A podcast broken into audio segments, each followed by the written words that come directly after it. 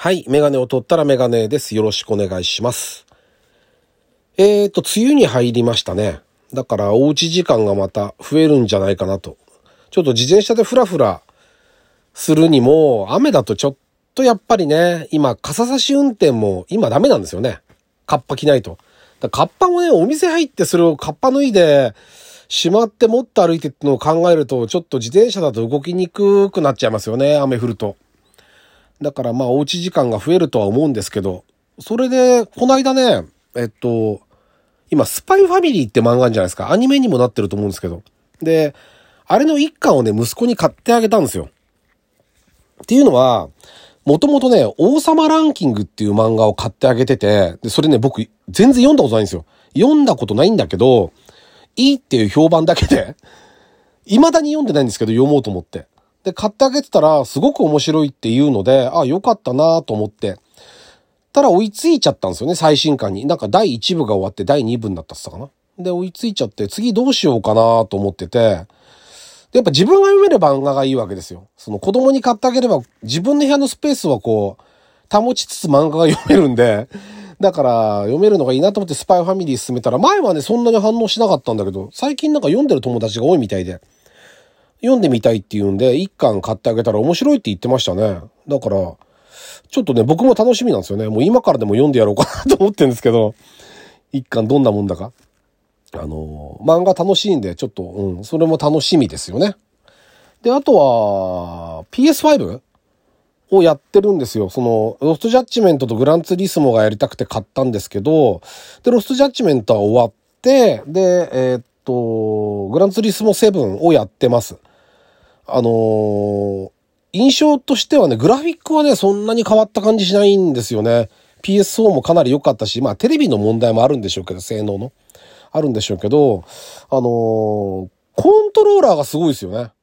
この、なん、振動する、このフィードバックする感じとか、このボタンを押し込んでいって、手前から奥に硬くなる感じとか、ああいうのがすごくよくできてて、リアルだなって、ハンドルコントローラーがもう置けないので、あの、この普通のコントローラーでやってるんですけど、十分楽しめるゲームになってますね。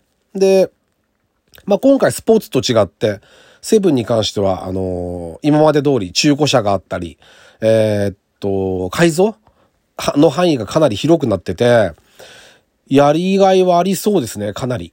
うん、まだオンライン対戦とかもしてないんですけど、それもちょっとやりたいなと思ってますね。あのーまあ、車好きの人は多分ほとんどの人がみんなやってるんでしょうけど、まあ、これを、これよりももっと、なんかリアルなシミュレーターに近いものをパソコンでやったりする人もいっぱいいるみたいですけどね。あの、本当に趣味で、あの、やってる人は。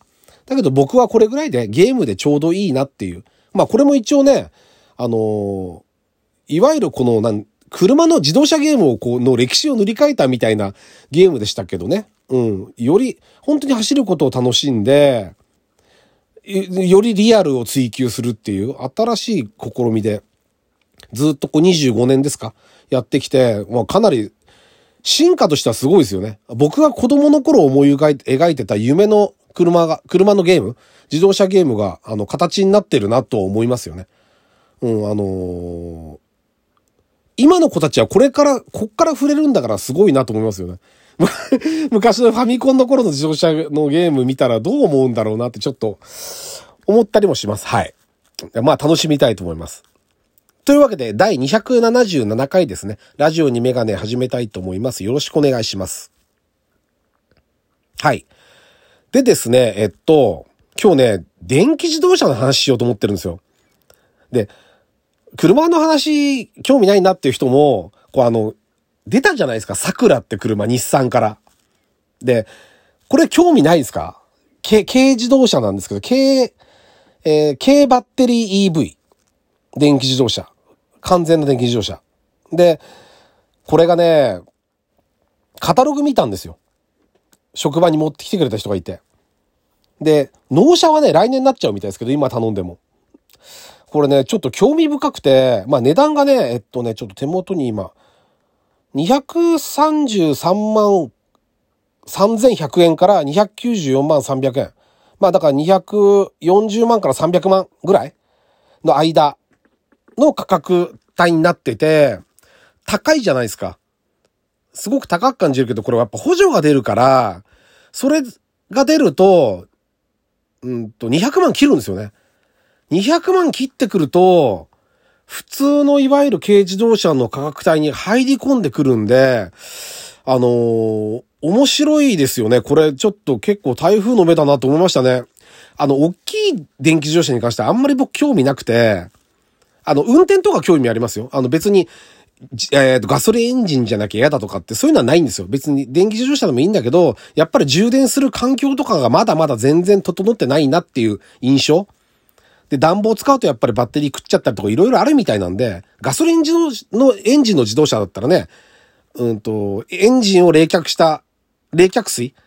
熱い水があるんで、それを使って暖房をやれば全然電気も何も食わないんですけど、やっぱ電気自動車はそれを熱から作ることから始めなきゃいけないから、そこで食ったりとかっていうのもあるし、まあ、例えば、よく言われるのが、その、例えば雪道でね、その、道路封鎖が起きちゃって、エンジンかけてる車に関しては自衛隊の方々が例えばガソリン持ってきてくれればエンジンかかるけど、電気はどうにもなんないよねとかっていう話もやっぱりあるし、高速道路のね、やっぱりパーキングエリアとかもそうだけど、やっぱ一箇所とかしか充電器がないっていうのは、ちょっと不安ですよね、やっぱ長距離はね。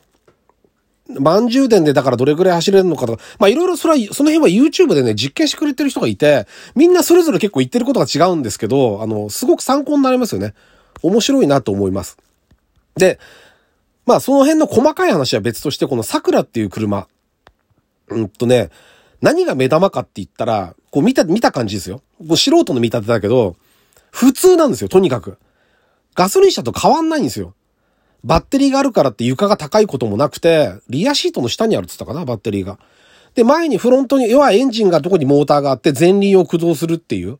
だから FF と一緒なんで、あの、で、内、内装とか中に関しても違和感がこう、写真とか見ててないですよね。普通の車。だから、それがすごいことなんですよ。普通って。普通がすごいことで、あの、やっぱさすが日産は早い段階からやってただけのことあるなと思いますよね、電気をね。多分、ゴーンさんが、今どっかの国に確か行っちゃったと思うんですけど、あの方は最初から EV っていうのは言ってましたよね。電気自動車だって。